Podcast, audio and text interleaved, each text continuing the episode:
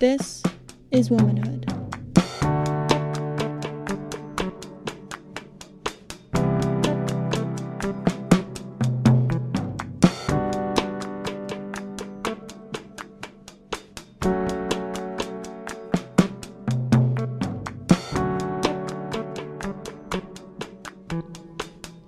Welcome to Womanhood, a podcast created to empower and give voice to all women's experiences, which are typically stigmatized and silenced in society. I'm your host, Mimi Healy. Hi, welcome to the Womanhood Podcast. Thank you for joining me today for our new Wednesday episode. I wanted to transition to Wednesdays because I just felt like it would be a better time to release episodes instead of Friday evenings, and hopefully, this can be your little informative midweek pick me up. Womanhood Wednesday, woo! Um, if you're new to the podcast, then welcome. This used to be released on Fridays, but now it's on Wednesdays. Today, I am beyond thrilled to be introducing our guest, Dr. Rashmi Kudesia. Dr. Kudesia is a board certified reproductive endocrinologist and infertility specialist at CCRM Fertility Houston. I am so, so excited to be speaking with Dr. Kudesia because I actually initially started the Womanhood podcast with the hopes of focusing on women's health care and talking about health concerns which might be stigmatized in society. But the podcast went down a wonderful path of talking to so many diverse and varied, interesting women and hearing their stories, which I'm so grateful for. But I'm super pumped to have Dr. Rashmi Kudesia on today because she is my dream guest talking about healthcare and women's health. I think it is so, so important to talk about women's health and to be informed about not only your body, but the larger system which affects how your body is taken care of through policy and political systems. This episode is a bit statistic heavy, but I think it is such important information, and I hope you can learn something by listening to this. Also, I just wanted to say quickly that I hope everyone is staying safe and healthy and continues to wear a mask, continues to social distance, and continues to do things that make you happy, even in these more solitude heavy times.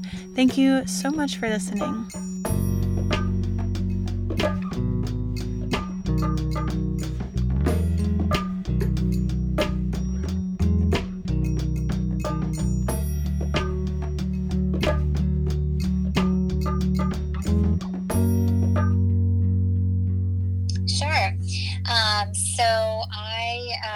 Up in Michigan. I was born in Chicago, so I'm originally a Midwesterner, um, and I grew up in Michigan, um, and then kind of did a whole loop of the East Coast um, for school and training. And then I was in New York City for almost 10 years for my residency in obstetrics and gynecology, um, followed by my fellowship in reproductive endocrinology and infertility. Um, and then I joined um, the faculty at Mount Sinai School of Medicine for a couple years before moving down to Houston, which is where my husband's from, um, and am now a uh, reproductive endocrinologist here at CCRM Fertility Houston. Um, and uh, yeah, I've been here for a little bit over two two and a half years, and uh, absolutely love it.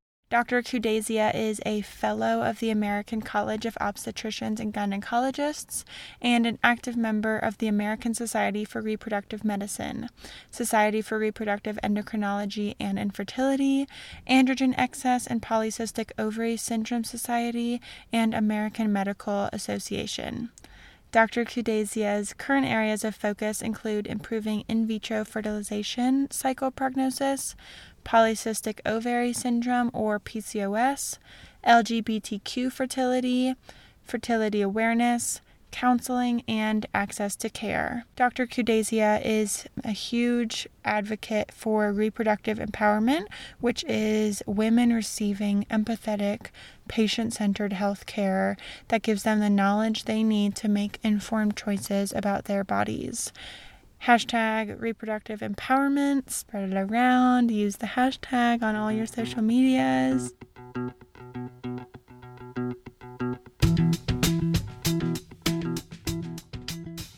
The first question that I always ask guests is What do you love about being a woman, or what do you love or find inspiration in through identifying with the experience of womanhood? And you can just take that however you'd like. Yeah, I mean, so I think there are so many ways I could answer that question, um, truly. Um, but I think that right now, kind of in 2020, what, what I find so fascinating is sort of the ability as a woman to access kind of the full range of kind of our emotions, our strengths, our ambitions and goals. And I, you know, I just think it's it's really fascinating that you know, as a woman, um, you know, I can sort of you know fulfill my professional desires. I can be a mom i can be a wife you know and i can be alongside women um, choosing you know anything alongside those spectrums. And i think it's it's just really fascinating because i feel like societally men are actually in some ways emotionally more constrained and and feel a lot of pressure um, to be certain ways or you know whatever. I think it's actually interesting how things have developed. And and so for me i just feel really empowered. I have a daughter who's about to turn one years one year old, and um, mm-hmm. so I just feel really excited about, despite you know all the misogyny that's still out there and all of the barriers that are definitely still there but despite all of that i just feel that you know it's it's an exciting time to be a woman because i feel like anything that you want to do is is out there to be done and um, you know like i said it really can range on anywhere along sort of the spectrum of your you know kind of goals and desires and ambitions and i, I just think that that's so liberating Mm-hmm. Yeah, definitely. I I couldn't agree more. Congratulations also. You're yeah. like a new mom. That's so exciting. Yes, it, it is. And it really, I think, you know, just kind of uh, amplifies uh, all of the, the things that we think about, you know, when it comes to womanhood. I, I think, you know, certainly I, I think it's so fascinating what we're able to, you know, achieve biologically. And um, I think that's such an amazing experience. Um, but for many of my fertility patients, you know, I think that's, it becomes the source of a big identity crisis when it feels like, you know, to define womanhood around our biological ability to do certain things, I think is, is just probably not a very fair, fair um, framework to talk about. Um, mm-hmm. Um, and so, like I said, I really I, I, tend to focus more on you know things that we can all access around our you know our dreams and our ambitions, and and don't really have to do with our biology. Mm-hmm. Yeah, and that's such an empowering and like uh, great way to uplift women instead of yeah like bring them down from just biological reproductive uh, societal expectations um, mm-hmm. totally. Yeah, and going kind of into that more. So, you're a reproductive endocrinologist. Um, can you explain, kind of, for someone who may not know what that is, like what you specialize in and what your job entails? Yeah, sure. So, um, being a reproductive endocrinologist is kind of a subspecialty of obstetrics and gynecology. It's an additional three years of training um, focused around the reproductive hormones um, and fertility. And so, what that means, my day to day is really related to women and couples um, that are thinking about um, kind of preserving their future fertility, growing their family, um, or you know maybe managing um, complicated reproductive issues like polycystic ovary syndrome or other aberrations, um, you know, related to the reproductive hormones um, in the menstrual cycle, basically. So um, yeah, in, in short, that's that's basically what my day to day is. Okay, cool. With infertility, do you uh, kind of like specialize with miscarriages as well, or is that kind of a different specialty? No, that's a good point. So we do do that as well. So anybody that you know has had um, recurrent miscarriages, which we usually define as two or more, um, there's kind of a particular evaluation that we do as relates to that. And um, yeah, that definitely, um, great point, uh, falls under the fertility rubric. Oh, okay, cool. I wanted to provide you all with some statistics about miscarriage and infertility. Um, about 10% of women in the United States, ages 15 to 44, have difficulty getting pregnant or staying pregnant, according to the Center for Disease Control and Prevention, the CDC. I can personally attest that I know plenty of people, both family and friends, who have had trouble getting or staying pregnant. I'm sure everyone knows at least one person. Um, 10% is quite a large number. So that's why it's really important that people can have access to someone like Dr. Kudesia and receive adequate health care. For some miscarriage information, um, I found that Dr. Kudesia was talking about recurrent miscarriages, which is two or more. And um, according to the American College of Obstetricians and Gynecologists, about 5% of women have two or more consecutive miscarriages, and 1% will have three or more. According to the American College of Obstetricians and Gynecologists, about 60% of all recurrent miscarriages are a result of a genetic abnormality. As a woman ages, the risk of miscarriage due to genetic abnormalities increases from 15 to 20% if she is under the age of 35, and if she is over the age of 40, this risk goes up to more than 50%. But there is good news. Nearly two thirds of women who have recurrent miscarriages will eventually carry a full term, healthy pregnancy, often without treatment. I would love to talk more about polycystic ovary syndrome.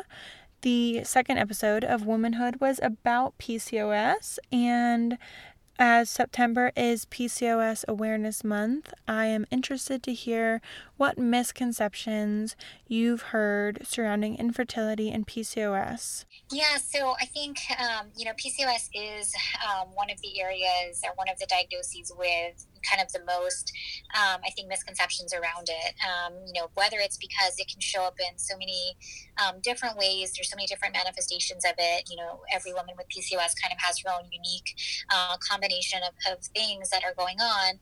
Um, I find that there's just a lot of sort of misinformation out there, I guess. Um, and so, you know, fortunately um, for women that, you know, sort of are trying to grow their family, you know, at kind of peak reproductive ages, kind of up uh, through the mid 30s, um, you know, PCOS is actually one of the easier things that we have to treat from a fertility perspective, actually, one of the higher prognoses um, diagnoses. And so, um, oh. so I would say that, um, you know, some of the misconceptions are that, um, you know, well, I actually have a lot of patients that were told they would never have children or that would be incredibly difficult, which always breaks my heart a little bit um, because that yeah. is totally incorrect.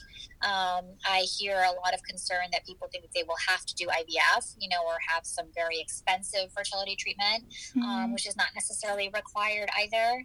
Um, you know, I hear, um, you know, those are probably the biggest ones. And I think a lot of those prevent people from even coming in to seek care, which is really sad.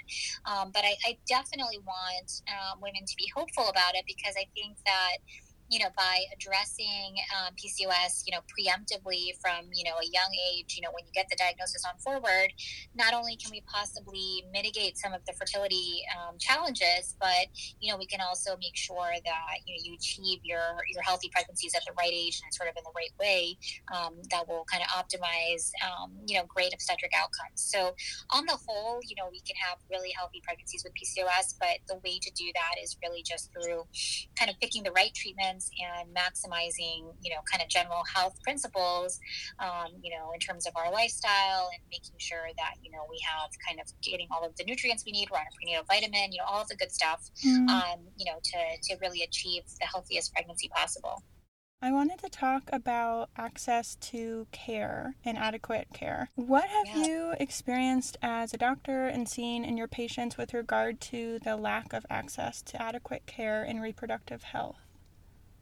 Yeah, so that is a you know huge problem. Um, you know, it is definitely true that in this country, you know, a minority, so 15% of, of straight couples will experience infertility, and you can add to that, you know, all of the um, you know lgbt families all of the single women that decide to come in and start families and honestly we've started to even see a few single men that have come in and said hey i want to mm. be a mm. dad and like how can i do that which is which is really cool. Um, yeah. Um, so, you know, so if you add together sort of all of the individuals or couples that might seek fertility or reproductive care, um, the um, sort of the proportion of people that have access from a cost and insurance coverage perspective is definitely a minority.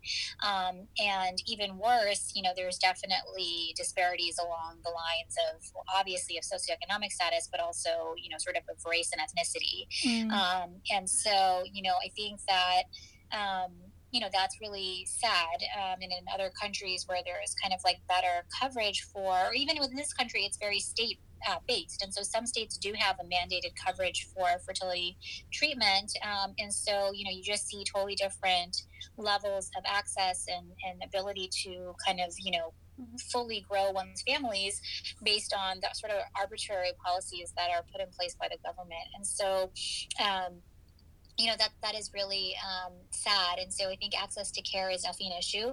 And then mm-hmm. access to sort of the right counseling is even a larger issue because many times um, you know women will see a obgyn or a primary care doctor or some other healthcare provider and you know maybe not get appropriate counseling about their fertility about you know issues that are relevant whether they have you know fibroids or pcos or whatever. I mean i, I have to sort of correct, you know, things that were told to people improperly almost every day. And so, wow. um, you know, there are a lot of misconceptions around fertility.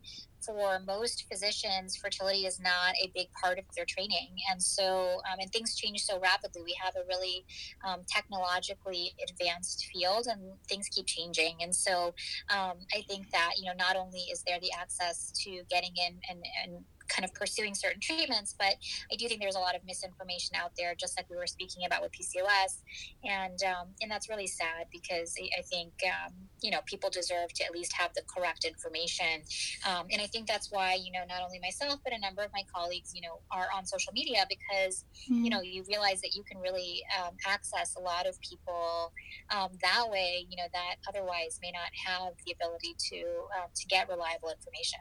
Mm-hmm.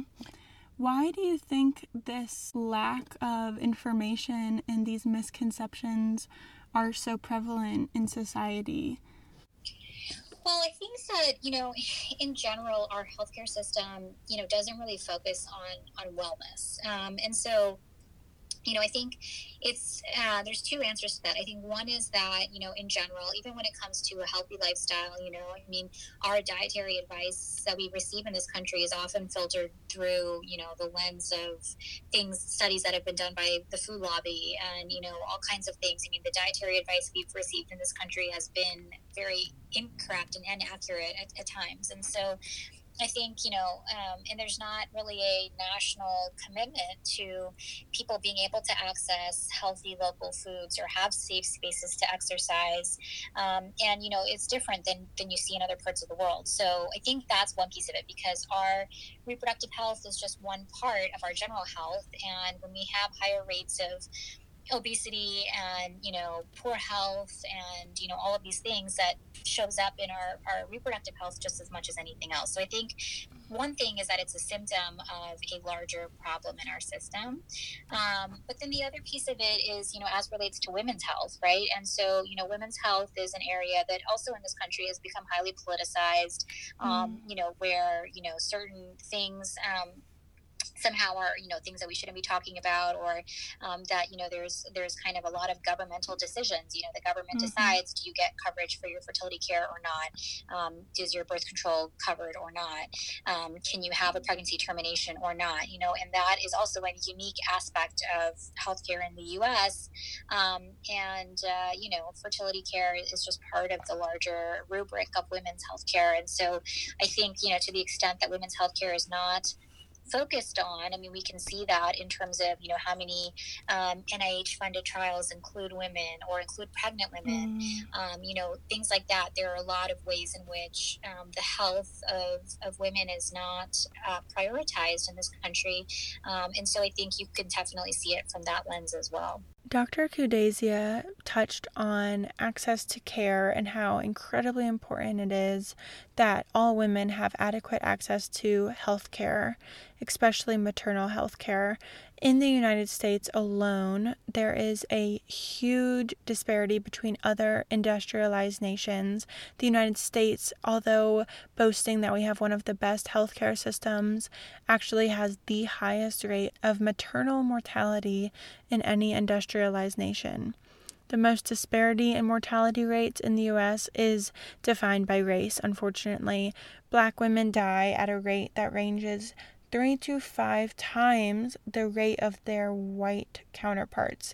This equates out to about 41 deaths per 100,000 births among black women versus only 13 deaths per 100,000 live births among white women. Unfortunately, American Indian and Alaskan Native women also fare worse than white women, with approximately twice as many pregnancy related deaths per 100,000 live births. Women of color tend to have less access to high quality, thorough reproductive health information and services than white women, and they are typically discriminated against in the healthcare system or experience higher rates of disrespect and abuse. Maternal mortality varies by socioeconomic status and geography, living in poverty, having less access to care, not having adequate health care or even health care at all, or living in certain states which might policy wise or politically restrict access to care or restrict abortion rights and things like that can severely affect women.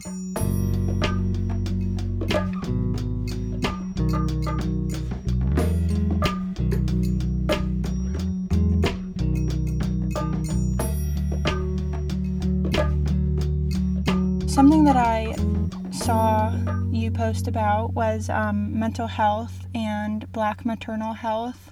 Um, and I saw that you yeah. wrote about weathering, and I was wondering if you could like tell me a little bit more about that.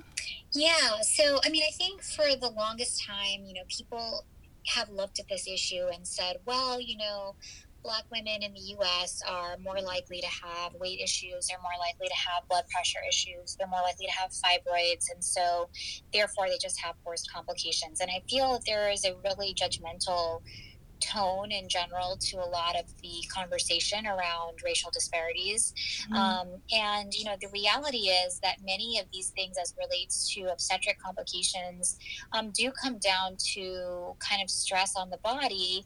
And the concept of weathering is just this notion that kind of the daily macro and microaggressions of living in a you know biased and racist society have take a toll essentially on the body um, mm. and um, and that that adds up over time, um, and that that stress may contribute to, um, you know, from a physiologic perspective, higher stress hormone levels do contribute to poor healthy choices, you know, poor health choices, to um, you know, to weight gain, to blood pressure issues, etc. And so, you know, rather than um, propagating a, a, framework wherein we blame, um, you know, certain groups of women for, you know, having essentially brought things upon themselves, mm. um, you know, which seems to me really a, a, gross distortion of the reality. I think the idea of weathering and of really diving deep onto the um, racial disparities in maternal morbidity mortality um, are not going to be successful unless and until we accept that, you know, there is kind of a larger systemic issue at play and um, you know that there is just a lot more that you know black indigenous people of color are dealing with um, than you know than than people that don't fall into that category. Mm-hmm. and how would you recommend that people of color advocate for their own health care and well-being? So that's a great question and um, you know it's definitely a challenge. So i think you know what it comes down to is that people and i think women um, really have to be uh, unafraid of advocating for themselves and for realizing, you know, how they can do so. Um, and I think so. The first thing is to state the reality. And I think, you know, I, I think I said it pretty bluntly. Um, and I hope that, you know, women can understand that, first of all, you know, they can find physicians that understand this reality. There are a lot of us out there. Um, and I think, you know, I often will, will address this with some of my black moms, you know, like, okay, you know, you may be feeling worried about your risks as we plan pregnancy. You know here's what we're going to do to minimize your risks right? So first of all mm-hmm. it's finding the right healthcare team. And part of how you do that um, is being as informed as you can about your own body right? You're always the expert on yourself and don't let anybody let you feel otherwise. The best way to become the expert on yourself um, and this is true for all women um, is to start by really tracking your cycles and kind of knowing what's going on with your body. Um, and at the minimum that means kind of understanding understanding when you bleed, how much you're bleeding, any symptoms that you have, pain, etc.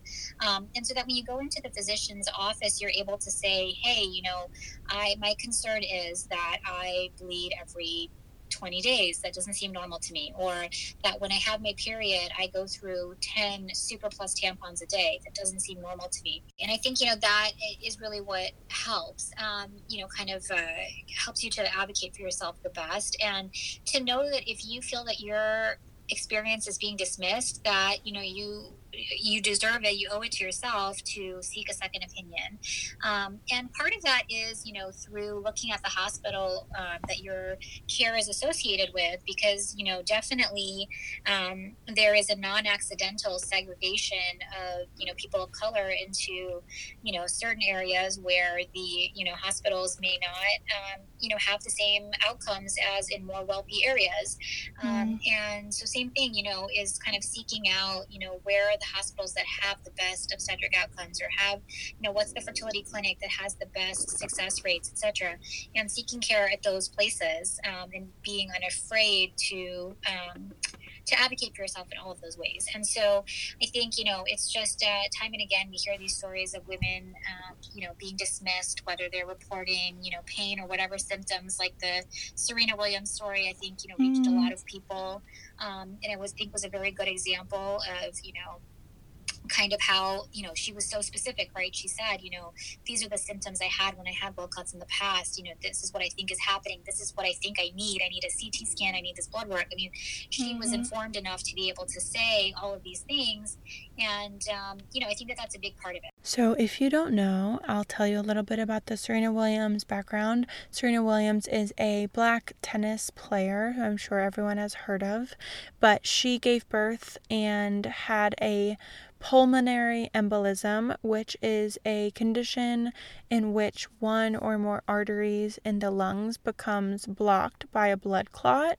So Serena Williams had to have a C-section and she had this pulmonary embolism and she knew that something wasn't right. She felt off. She listened to her body and she said, "I am not feeling well." And then next thing she knows, a C-section wound popped open during her coughing that was a result of the embolism.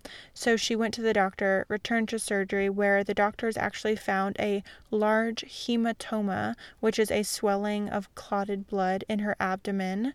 She then went back to the operating room for a procedure that prevents clots from traveling to her lungs. She finally made it home and had to spend the first six weeks of motherhood in bed.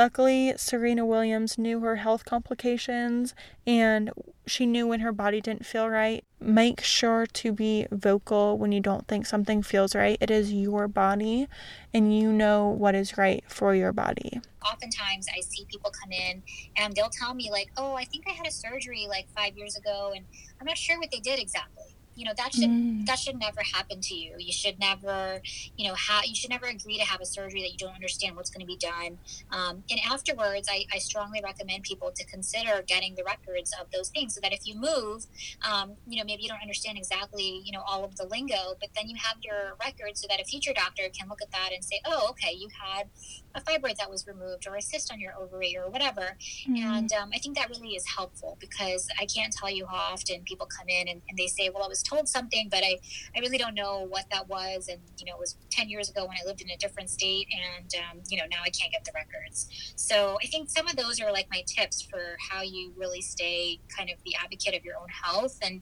and the keeper of your own health, because ultimately, you know, it's, it's, you know, for each of us, um, you know, how our health is going to go. And, uh, you know, we have to really be our own best advocate. Mhm. Yeah, definitely. And I've found one thing too that's in the very beginning of advocating for your own health, like as a young, you know, teen who's going into puberty and starting their period, there's so much uh, like shame and stigma around that that it's hard to find resources that will openly talk about that. Do you have any like advice on where to go for uh, adequate resources for kind of younger people? Yeah, so I think it depends, you know, what exactly um, people are looking for. So, you know, there are a lot of medical organizations that try to have, um, you know, kind of information that is geared towards, you know, patients that are trying to learn. Um, so, like, for example, for contraception, um, you know, there is a uh, website that's, uh, it's called Bedsider, mm. you know, and um, they really kind of break down contraception, I think, in a way that's really friendly to young women. Um, I think a lot of the period tracking apps. I personally use Clue, and um, I think that they um, have a lot of science that you know is it's not complicated. Like they explain things in a way that I think anybody can understand, um, and you can dive as deep as you want to. Mm. and so I think that there's a lot of like resources online um, that try to that you know are, are, being written by physicians, right? So look at who's writing them. Um, you know, there are going to be lots of random health coaches or bloggers or people out there that are just going to be talking based off of their own experience experience or based on whatever. So you want to look at the credentials of who's writing these articles. Um, for fertility, um, our society, the American Society for Reproductive Medicine, has a patient oriented other half to its website that's called reproductivefacts.org. Um, and so, same thing, you know, with that. And then, as I mm-hmm. mentioned, you know many of us are many of us physicians are on on social media trying to reach people and so for example one of my good friends is an adolescent um, pediatrician, um, adolescent medicine specialist, and you know she um, has a great following on Instagram because she's sharing stuff that is just so relevant, mm. and I think is is really like hitting a nerve with you know with teenagers, with parents of teenagers, etc. And so I think um, you know I think that although social media gets a bad rap, um, there are there are ways that it can really let us access things that historically we haven't been able to. Dr. Kudesia helps make reproductive health information more readily available through using social media on Twitter, Instagram, and Facebook. She makes really great informative videos and posts. You can follow her on Instagram at r that is R K U D E S I A. To segue yeah. in kind of what you were saying about contraception and birth control, I know that um, you being a reproductive endocrinologist, people might not necessarily put together like birth control and fertility um, being intertwined. But what are some common misconceptions you hear surrounding birth control and fertility? Yeah, so I mean, so you're, you're totally right. I mean, obviously, both relate to the reproductive hormones, so both are part of our training. And um, I am actually also the medical director for Simple Health, which is a um, women's health telemedicine company um, that, among other things, um, is really focused on birth control and birth control education. Okay. Um, and so, you know, um, so it's kind of something that I spend a lot of time thinking about. and, you know, basically, you know, the, the good news is that um, you know, birth control, you know, basically hormonal birth control, the way that it works essentially is by providing the body with estrogen and progesterone, typically both. Um, the, those are the hormones that usually the ovaries make. And so by mm-hmm. providing the body with ovarian hormones, um, it essentially, you know, allows the ovaries to rest. It sort of tells the brain, hey, you don't have to keep stimulating the ovaries.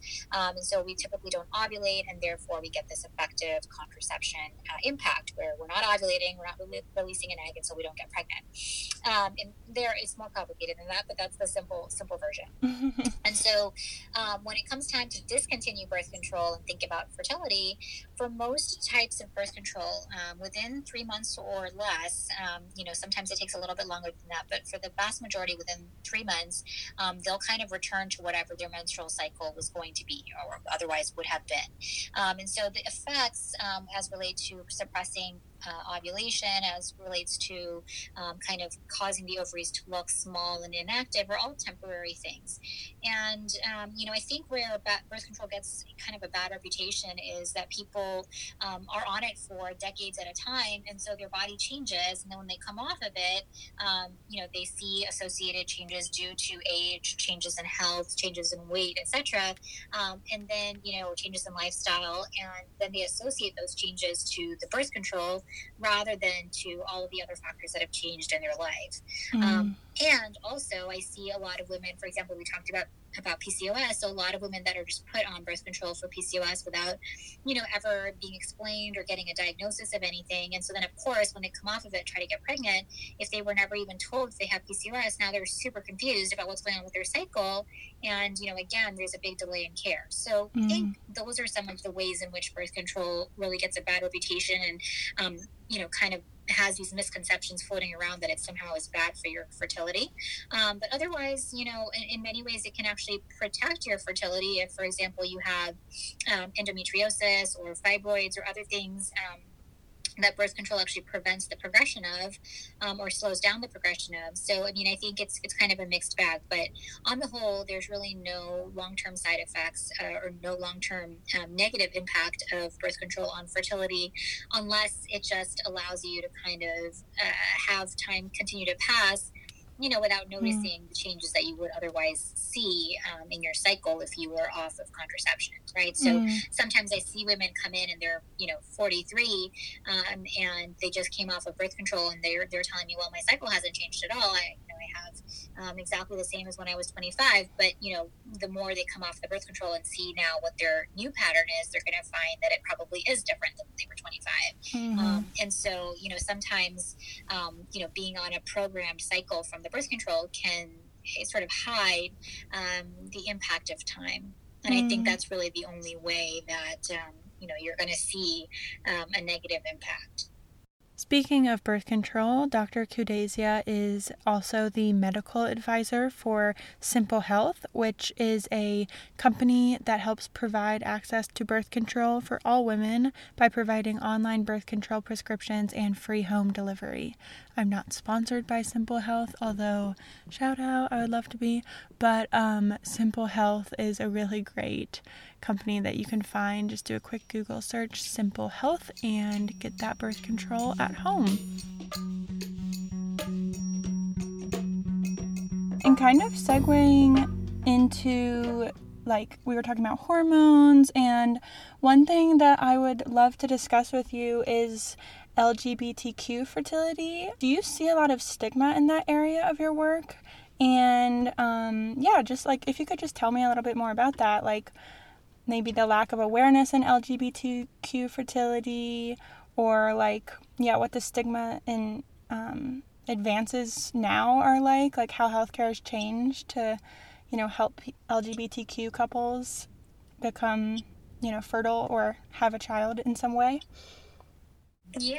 So, um, you know, I mean, I think so uh, for us um, at CCRM, my practice nationally, we are partners with the Family Equality Council, um, which is, you know, a big uh, advocate um, for you know LGBT families, and um, you know one of the statistics that I heard at an event um, organized by by the Family Equality Council was um, around the percentage of young um, LGBT millennials um, that expected that they would have a family in the future, and it was you know more than half, and that was something. I mean, it was a it was a substantial majority that expect that they will you know grow a family one day, and that's just really cool because um, you know things have really changed i think if you talk mm-hmm. to you know for example you know gay men that are 20 versus gay men that are 50 um, you know the um, sort of the way that having a family is perceived of you know nowadays it's like okay sure if i wanted to have that i could probably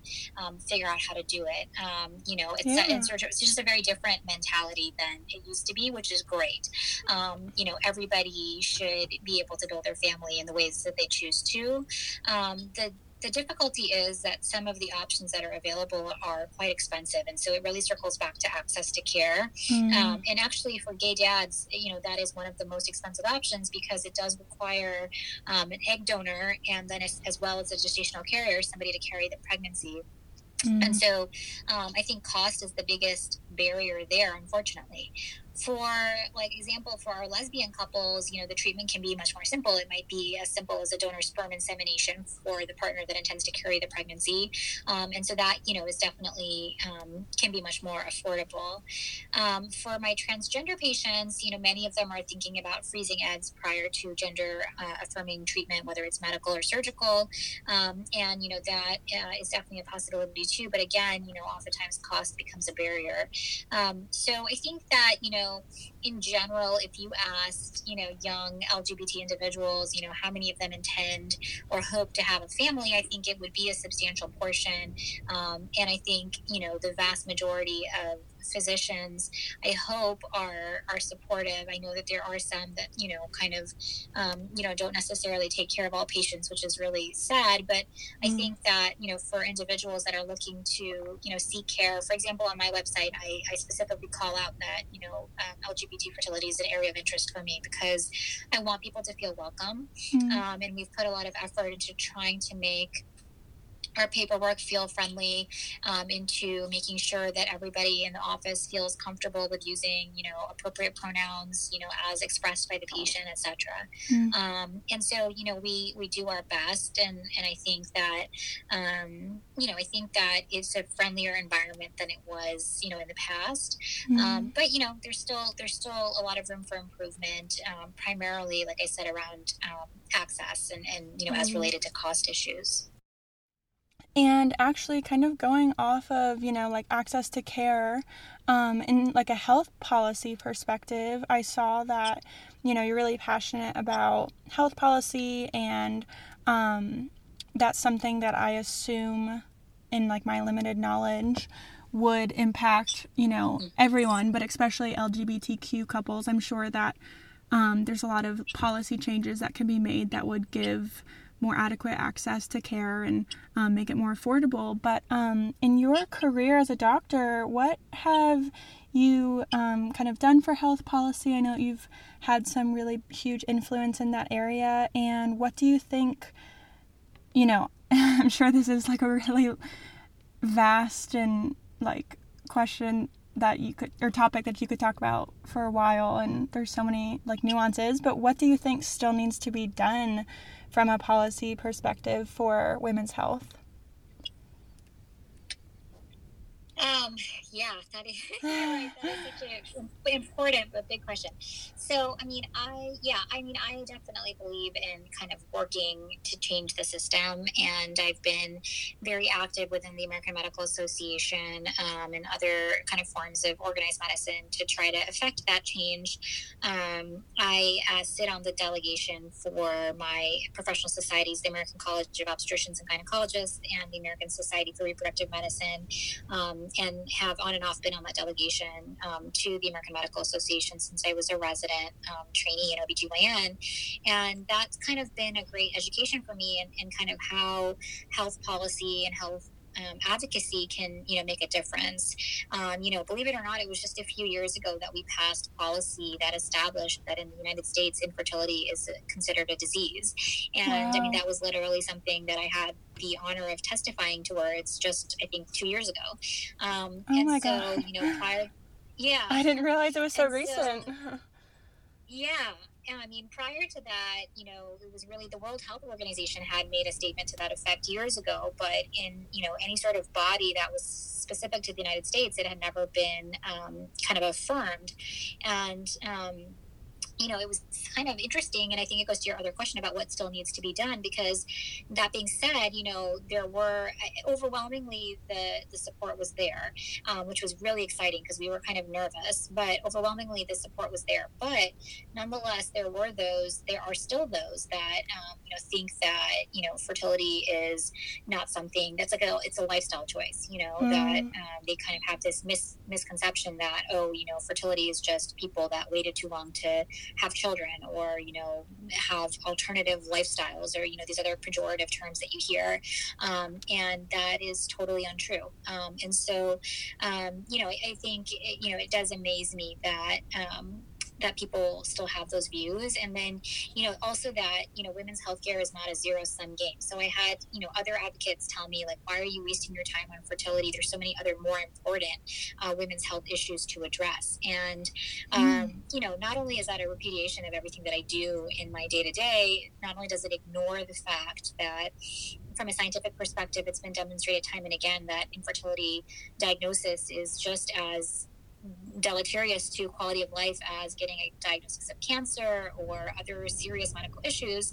Mm. Um, but, you know, it kind of has this underlying assumption that there's only a certain amount of resources that can go to women's health. And so we have to focus on, you know, certain things at the expense of others. And I just think that's a faulty way of viewing the system. Like we can expand um, you know what um, you know what reproductive health care looks like in this country I, I, think it's kind of like a rising tide raises all ships or however that goes um, yeah. you know i think that you know whatever whatever the phrase is but you know what i mean you know the mm-hmm. idea that like you know better understanding and better acceptance of reproductive health care as just part and parcel of healthcare um, and moving towards a healthcare system of wellness rather than of illness mm-hmm. um, are you know the kinds of things in my mind on a very large macro level that can advance the health for all women so um, you know what that looks like is expanding access to care expanding insurance um, you know sort of alleviating the burden on physicians to do all of these prior authorizations and things that kind of prevent people from getting, you know, appropriate, timely care.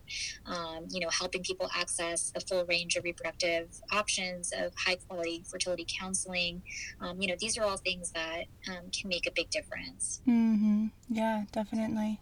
And obviously, the depoliticization uh, of women's healthcare. I think that goes mm-hmm. without saying.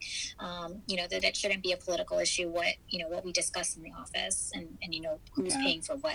Mm-hmm. What advice would you give to women or, you know, people or like what what do you think people need to know? Like what would you like to share with people if it hasn't already been said? Yeah, so I think, you know, the best advice I can give, um, you know, yes, for women, but for people in general, is uh, to echo what I said before, which is really to just remember to view yourself as the keeper and the advocate of your own health. Um, and to really you know kind of um, approach your health proactively. Um, and so that that means you know going to regular you know doctor's visits. That means looking at your lifestyle um, and trying to be proactive about you know eating well looking at whole foods rather than processed foods if it sounds like Dr. Kudesia was in the middle of a sentence, it is because she was. I am currently living in Texas and I was recording, and my phone turned off because it overheated in the Texas sun. The sun is absolutely no joke. The heat is no joke. We were in the middle of Dr. Kudesia's response to my last question, and thank God it was the last question, but still, she was saying, You know what your body needs, and you know, take the steps to live a healthy and active lifestyle to not only you know, just be a healthy and active person, but also to take preventative measures to ensure that you may live longer or you may not have to experience health complications due to obesity, unhealthy eating, such things like that. But um, I truly apologize.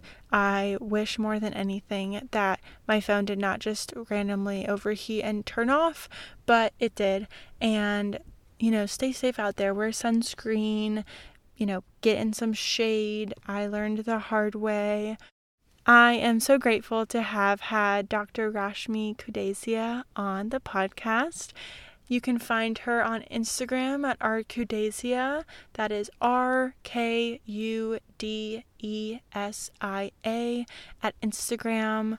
And um, follow some of the wonderful doctors that she tags for more free and very useful, informative information. One thing I never say, but am realizing how important it is, is that please, please leave Womanhood Podcast a review if you are enjoying it. I would be so incredibly grateful wherever you listen to podcasts if you subscribed and left a review. I think it would be so cool if everyone left a review telling us why you enjoyed the podcast or if this has impacted your life in any way. You can tell us if you shared the podcast with any of your pals or if it has inspired you to do anything great from hearing all these wonderful women's stories. Um, I would love to read those reviews and hear what you think. So please subscribe and leave a review wherever you listen. Also, please follow us on social media. I am on Instagram at womanhood underscore podcast, on Twitter at womanhood P O D C A 1. That's womanhood podcast 1. And Facebook at womanhood podcast. Thank you so much for listening.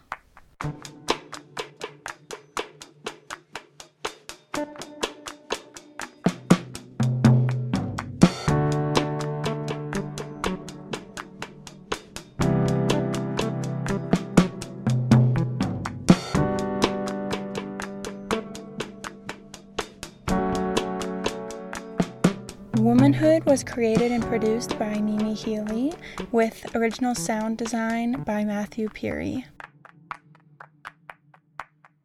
If you have been inspired by any of this information and would like a cause to donate to to help people of color and the maternal mortality rate, I am actually running a 5K and fundraising for it through Every Mother Counts. All of the proceeds will be going to Every Mother Counts and Birth Justice. And you can find that fundraising page at the link in Womanhood Podcast's Instagram bio. Thank you so much for donating.